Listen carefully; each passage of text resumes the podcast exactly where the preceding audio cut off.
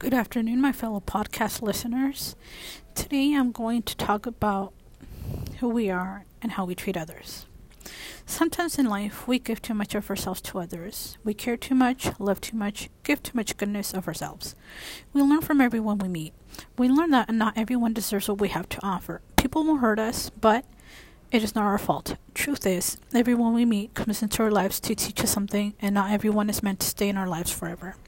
We can't let people change us. We can't let people make us bitter. We cannot let people affect us on how we treat others, how we feel, and how we act. Everything that we give and do for others will ultimately come back to us, and that's what the universe does.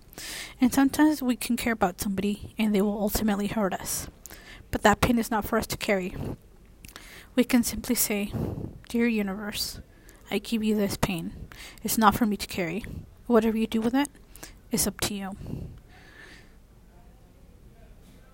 And sometimes some people hurt us more than others. But we learn. If someone comes into your life and has a positive impact on you, be thankful that your paths crossed, and even if they can't stay for some reason, be thankful that they somehow made you happy, even if it was for a short while. Sometimes we see this as losses, but sometimes these people leave our lives because somebody better is coming along. And when somebody hurts you, just remember this it's not your fault, it's not your burden for you to carry. Just be you and don't change. And just be the positive, happy person you've always been. With that note, I leave you. Have a great weekend.